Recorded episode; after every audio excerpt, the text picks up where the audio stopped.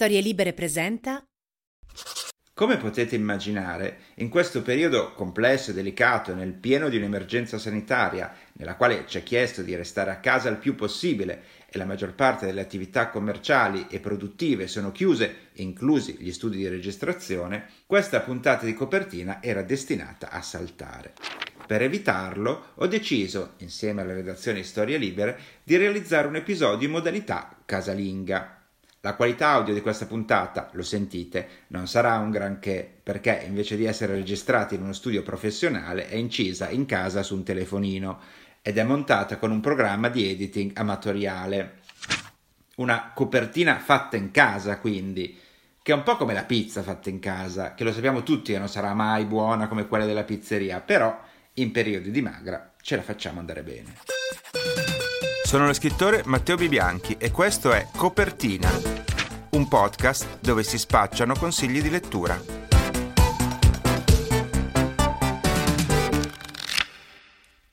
In questo periodo siamo bombardati da consigli di lettura via web. Chiunque, dagli scrittori agli attori ai musicisti, si sta lanciando nella lettura di brani dei loro romanzi preferiti o dispensa suggerimenti in video su Facebook o stories di Instagram. La cosa non può che farmi piacere, ma naturalmente non mi esime dal proporvi anche oggi le mie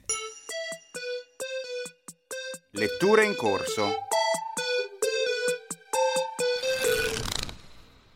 Apro la rubrica con un libro che sembra per ragazzi, ma non lo è. Si intitola Ragazzo divora universo e confesso di averlo iniziato attratto dalla meravigliosa copertina, che cercherò anche di descrivervi.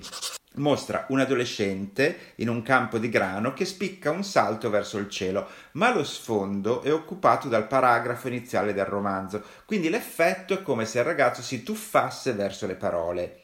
Immagino che abbiate capito ben poco, quindi vi consiglio di cercarvela in rete, ma a me pare una delle copertine migliori di quest'anno. L'autore è un esordiente, l'australiano Trent Dalton, e in Italia pubblicato da Harper Collins nella traduzione di Stefano Beretta. È la storia del tredicenne Eli Bell, che ha un fratello maggiore di nome August, che non parla ma scrive lettere nell'aria, e non perché sia muto, ma perché per scelta si rifiuta di emettere verbo. I due passano la maggior parte del loro tempo con quello che una volta era il loro babysitter e che ora continua a tenerli d'occhio anche se sono cresciuti. Un ex galeotto di nome Slim, celebre in tutta la nazione per essere stato artefice di una leggendaria fuga dal carcere alcuni anni prima. I genitori di Eli e August sono poco in casa per via della loro attività, che quando erano piccoli i figli non capivano bene quale fosse, ma ora hanno ampiamente intuito essere lo spaccio di droga. E con questo quadretto iniziale capite bene perché, anche se il protagonista è così giovane, ho detto che non si tratta di un libro per ragazzi. Il romanzo è stato un bestseller in Australia e negli Stati Uniti ed è comprensibile perché è molto appassionante, è una lettura anche ricca di svolte imprevedibili e così via, ma è sorprendente perché il tema di un adolescente costretto a rapportarsi con un ambiente di criminali, mafiosi, spacciatori è ben lontano dal classico romanzo di formazione, diciamo. Il punto di forza del libro, secondo me, è il suo protagonista. Eli Bell è un ragazzino sensibile, intelligente, però costretto dalle circostanze a tirare fuori le unghie, ma senza rinunciare del tutto all'innocenza e all'entusiasmo che lo caratterizzano. Da lettore lo segui nelle sue varie disavventure, con una dose di affetto e di senso di protezione, quasi come se volessi essere lì con lui e fargli compagnia e sostenerlo. Insomma, Ragazzo divora universo, e anche il titolo a me pare splendido, tra l'altro, è un bestseller che non rinuncia alla qualità letteraria ed è in grado di intrattenere e coinvolgere con un certo brutale fascino. Cambiamo argomento. Se c'è una cosa di cui proprio non mi importa veramente un cazzo, è la cucina. Libri di cucina, cooking show, masterchef, prove del cuoco, corsi di cucina. Io davvero non so come fate. Mi sembra un'ossessione collettiva della quale io sono l'unico indifferente. Faccio questa premessa per dimostrare quanto sia strano che io abbia letto e molto apprezzato il libro di Tommaso Melilli I conti con l'oste, edito da Einaudi. È un testo un po' difficile da definire perché contiene molte cose. È un racconto autobiografico, è un saggio sulla tradizione culinaria italiana, è una guida atipica delle trattorie del nostro territorio. L'ironico ma significativo sottotitolo del libro è Ritorno al paese delle tovaglie a quadretti. Sì, perché Melilli, all'età di 20 anni, è emigrato a Parigi e lì è diventato uno chef. Un decennio dopo decide di tornare in Italia e di attraversare il paese, visitando le cucine dei ristoranti a suo parere più interessanti, per parlare con i proprietari, gli chef, per analizzare i diversi approcci al cibo e per carpirne i trucchi e i segreti. Ma Melilli, che in Francia tiene una rubrica di cucina su una rivista e ha già pubblicato un libro in lingua francese, in questo nuovo saggio sfodera soprattutto le doti di un vero narratore e anche di un acuto osservatore. Parlare di cucina per lui è un modo per descrivere la nostra società e le nostre tradizioni, senza alcuna retorica, ma anzi con un tono molto schietto e personale. Per darvi un esempio, in un capitolo se la prende con l'abitudine diffusa di utilizzare le tovaglie di plastica al posto di quelle di tessuto in nome della praticità ma con l'illusione di conservare un certo decoro. Melilli scrive le tovaglie, quelle vere, sono belle perché la cura delle cose non strettamente necessarie è una delle poche certezze che ci permettono di restare umani. Una considerazione che mi è piaciuta molto. Potrei definire I conti con l'oste un libro di filosofia applicato alle tovaglie e a quello che ci va sopra, cioè quello che mangiamo. Per caso, qualche settimana fa, ho conosciuto l'autore in una libreria milanese. Lui mi ha fatto vedere con aria rammaricata che il suo testo era esposto in una sezione dedicata ai libri di ricette e ai volumi dei grandi chef star.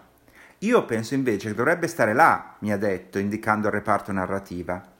Al momento non avevo ben capito di cosa si lamentasse, ma dopo aver letto il libro ora sono pienamente d'accordo con lui. E adesso volevo parlarvi di una piccola casa editrice che ho scoperto solo di recente e che mi sta abbastanza esaltando. Si chiama Pidgin ed è di Napoli. Il Pidgin è un idioma derivante dal mescolamento di lingue diverse ed è un nome adatto per identificare questa casa editrice che pubblica testi stranieri decisamente originali. Tra i titoli che ha edito finora, per esempio, possiamo citare il primo libro firmato dalla scrittrice Amelia Gray, che fra le altre cose è anche la sceneggiatrice della serie tv Mr. Robot. Intitolato Viscere, è una raccolta di racconti brevi tra lo sperimentale e il grottesco. Oppure possiamo citare l'inquietante Mira Corpora di Jeff Jackson, un'autobiografia adolescenziale dalle tinte molto dark e inquietanti, che sono certo piacerebbe moltissimo a coloro che avevano amato i libri di J.T. Leroy, prima di scoprire che era tutto falso, chiaramente, o a coloro che hanno apprezzato i primi film sporchi e malati di Gus Van Sant. Ma il romanzo che mi ha colpito di più del catalogo Pidgin è Big Ray di Michael Kimball, un autore di cui forse qualche lettore ricorderà il precedente E allora siamo andati via pubblicato da Adelphi. Questo Big Ray è il ritratto del padre deceduto dell'autore, attraverso 500 piccoli paragrafi, come se la biografia di quest'uomo fosse stata frantumata in una serie di schegge tra ricordi e aneddoti. Ma la cosa strana è che non si tratta di un ritratto affettuoso da parte di un figlio di un genitore scomparso, anzi piuttosto il contrario. Kimball non nasconde la rabbia, a volte il disgusto che provava verso il proprio padre, che era stato un genitore autoritario e violento e che dopo il divorzio della moglie era diventato un super obeso, dal peso superiore ai 200 kg, da cui il soprannome Big. Non è comune trovare in letteratura figure così disturbanti e negative come quella di Big Ray, e ancora più raro che sia il suo stesso figlio a tratteggiarla. Questo libro è una sorta di elaborazione del lutto in forma narrativa, ma anche il tentativo di un uomo di capire se possa resistere una forma di amore nei confronti di un genitore che si svela sempre più ripugnante via via che ci si avvicina al termine del romanzo. Davvero anomalo e interessante. E dopo questa carrellata in mie letture veniamo ai pareri autorevoli di altri, a cominciare dalla rubrica Fidati di chi ne sa.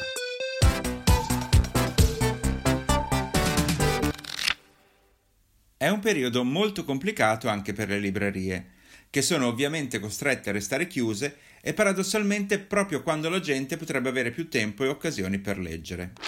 Di fatto, il mercato in questo momento rimane nelle mani dei grandi colossi della vendita online, anche se molte librerie indipendenti si sono ingegnate con sistemi di consegna a domicilio e attività di presentazione di libri o iniziative letterarie via web.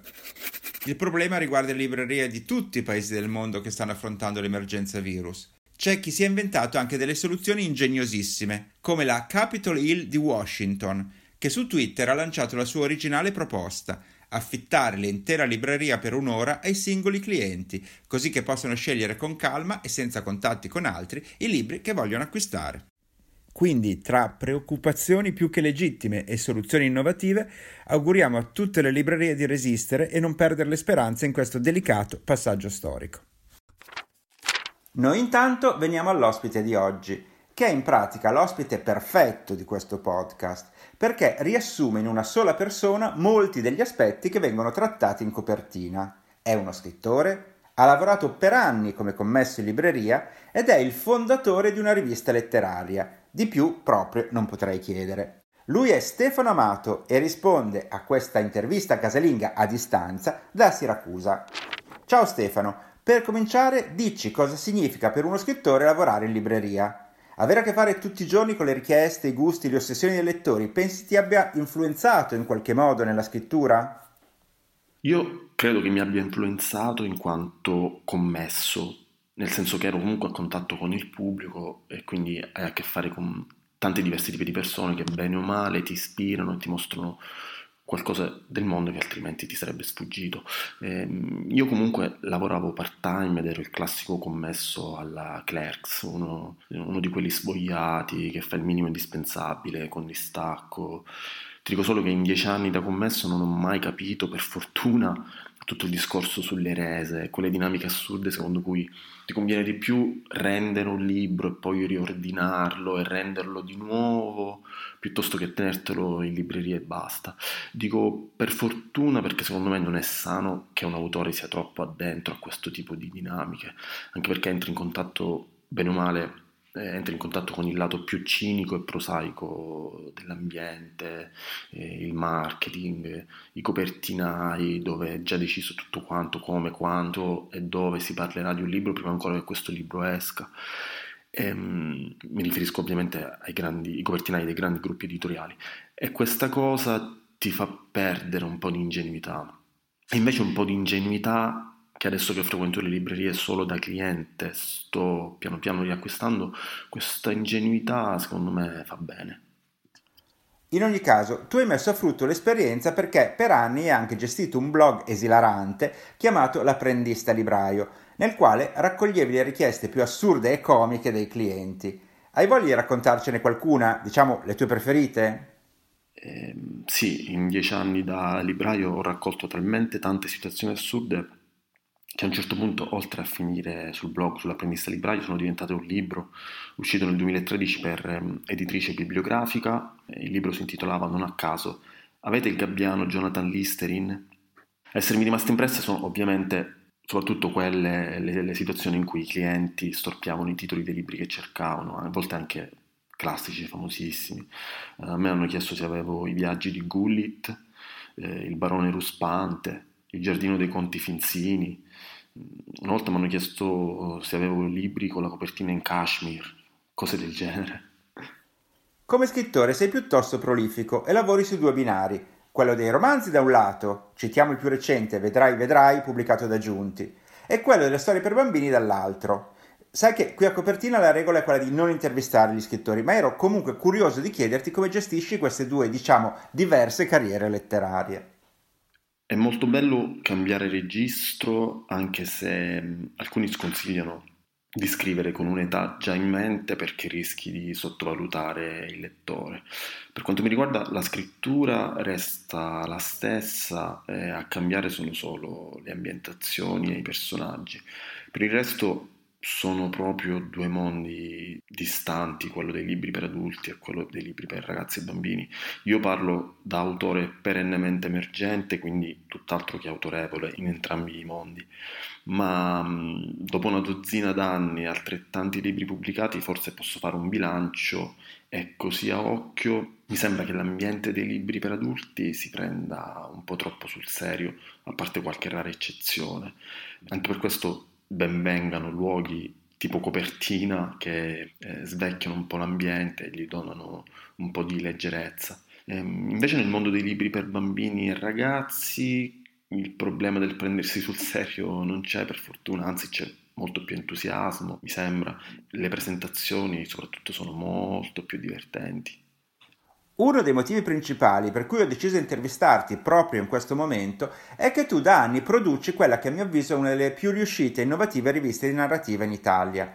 Si intitola A4 e ha una caratteristica unica nel suo genere, cioè i lettori possono stamparsela direttamente da casa.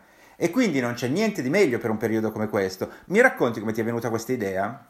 Come forse si capisce dal nome, A4 è una rivista contenuta in un foglio solo ed è nata perché mi piaceva e mi piace molto l'idea della rivista piccola con un formato minimalista e che quindi si potesse gestire più facilmente nel senso che in pratica non richiede intermediari. Tra l'altro a suo tempo ho scoperto che, un, fo- che un foglio 4, se impaginato nel modo giusto, può contenere racconti di una lunghezza più che dignitosa e quindi ho fatto partire il progetto. Forse perché vivevo in quarantena anche prima, mi piaceva l'idea di una rivista che potesse nascere in casa e che i lettori stessi potessero farsi nel loro appartamento. Dopotutto basta un foglio e una stampante in bianco e nero. Il formato è versatile, si può leggere sul telefono, sul tablet, sul computer. E, ehm, infine mi piaceva molto anche l'idea che gli autori stessi potessero diventare i loro editori. Eh, basta stampare un certo numero di copie, ripiegarle nel modo giusto e portarle in libreria o in edicola. Che tipo di autori ospiti sulla tua rivista? Beh, intanto direi ottimi perché tra questi sono stato anch'io in passato. Scherzi a parte, come scegli i brani da pubblicare? Per scegliere gli autori da pubblicare su A4 ho due modi. O chiedo un contributo ad autori e autrici che ammiro, eh, oppure leggo i racconti che mi arrivano via email. In questo caso la scelta è dettata dal mio gusto personale, nel senso che se vedo che la storia mi prende già dalle prime righe e il racconto tiene, diciamo così, allora lo pubblico. Anche la cura con cui il testo è confezionato gioca la sua parte, nel senso che spesso arrivano eh, testi messi insieme alla meno peggio, a volte mancano il titolo e i dati dell'autore, per esempio, oppure c'è un refuso già nell'incipit, oppure l'email di presentazione vuota, cose del genere. Il mio consiglio, se si vuole partire col piede giusto, è di prendersi 10 minuti e confezionare il racconto nel modo migliore possibile, magari seguendo le istruzioni pubblicate sul sito a4.org. Quindi, se in questi giorni calma casalinga volete scoprire e collezionare gratis tutte le uscite di questa rivista, andate sul sito a4.org con 4 scritto in parola, non in numero, ripeto, quindi a4.org e potete sia leggerle in PDF che stamparvele. Prima di salutarti, Stefano, ti chiedo di tornare un attimo a fare il libraio e a consigliare ai nostri ascoltatori un paio di libri recenti che hai particolarmente amato. Consiglio due libri, casualmente entrambi canadesi. Eh, uno è un libro uscito l'anno scorso per Del Vecchio Editore, si intitola Il buio e altre storie d'amore ed è una raccolta di racconti di Deborah Willis, che era già uscita anni fa con lo stesso editore con un'altra raccolta intitolata Svanire. L'associazione Racconti più Canada eh, fa subito pensare ad Alice Munro, eh, forse non è un caso se è proprio della Munro il blurb in copertina. Ehm, si tratta di 11 racconti realistici, spesso con una componente poetica, tratti anche grottesca, eh, che parlano d'amore ma non solo nel senso romantico del termine. Ehm, sono racconti a cui ci si affeziona dopo poche righe ed è eh, secondo me il, tipo, il classico tipo di libro che ti fa chiedere perché ci siano così tanti pregiudizi nei confronti delle raccolte di racconti. L'altro libro che consiglio, sempre canadese, è di Mordecai Richler, che mm, in Italia è più famoso per la versione di Barney. Eh, io invece consiglio un altro suo romanzo che si intitola Solomon Gursky è stato qui uscito anche questo, come tutti gli altri suoi libri, per Adelphi. Ehm, è un libro che consiglio spessissimo, infatti chi mi conosce nell'ascoltare queste parole probabilmente eh, solleverà gli occhi al cielo. Eh, Solomon Gursky è un libro mondo che si sviluppa su tre continenti e per diverse generazioni della famiglia Gursky, appunto, eh, quindi ha moltissimi personaggi. Il protagonista però è Moses Berger, un figlio della Montreal ebraica tipica di Richler, uno scrittore che dedica la vita alla stesura della biografia della figura più enigmatica della famiglia Gursky, eh, Solomon, appunto. Ehm, è un libro difficile da riassumere, che dice qualcosa anche sul rapporto conflittuale fra il Canada anglofono e quello francofono, ma mh, ad ogni rilettura regala eh, nuovi dettagli e collegamenti, piccole epifanie. E io stesso l'ho letto una decina di volte, spero di farlo presto di nuovo perché davvero è un'esperienza non indifferente. Ringrazio moltissimo Stefano Amato per aver accettato questa intervista in forma così casalinga e autoprodotta. E noi siamo arrivati intanto agli sgoccioli.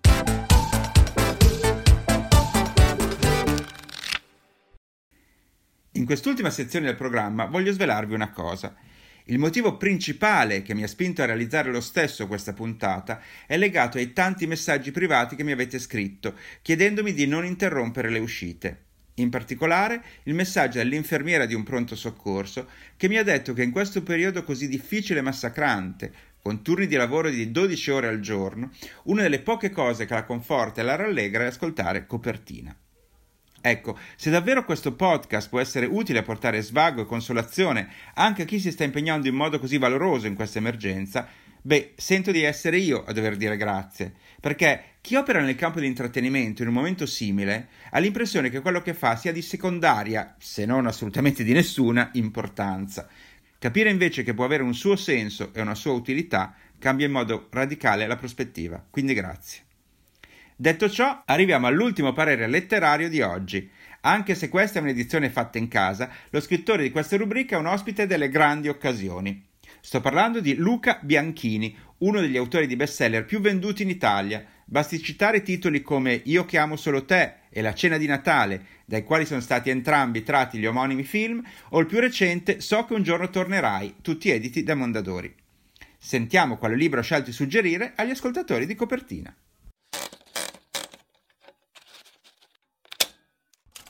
In questo momento in cui tutti noi cerchiamo conforto nei libri, il mio consiglio è quello di riscoprire i classici perché hanno sempre delle risposte per noi, ci fanno stare meglio, ci consolano e a volte ci fanno anche ridere.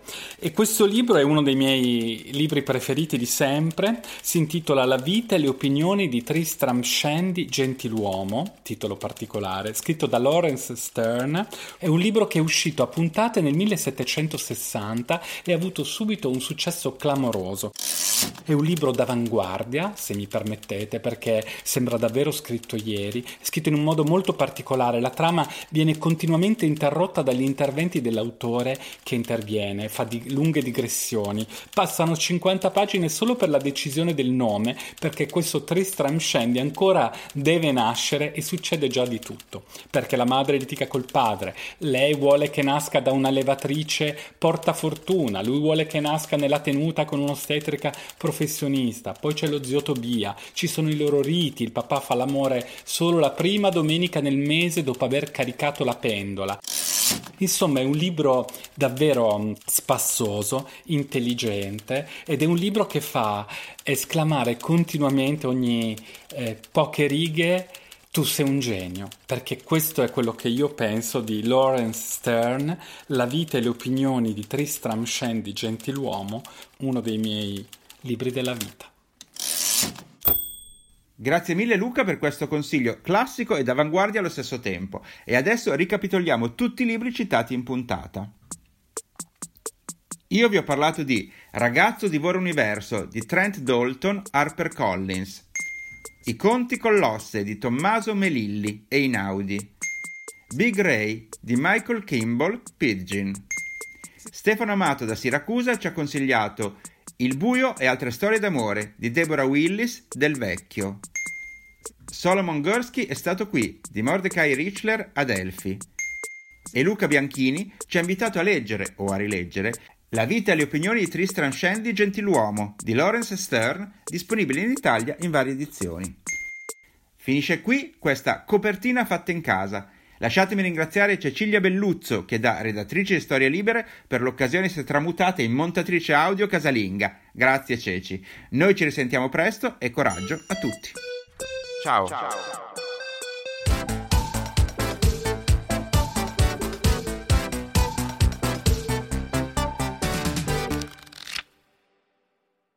Una produzione storielibere.fm di Gianandrea Cerone e Rossana De Michele. Coordinamento editoriale Guido Guenci.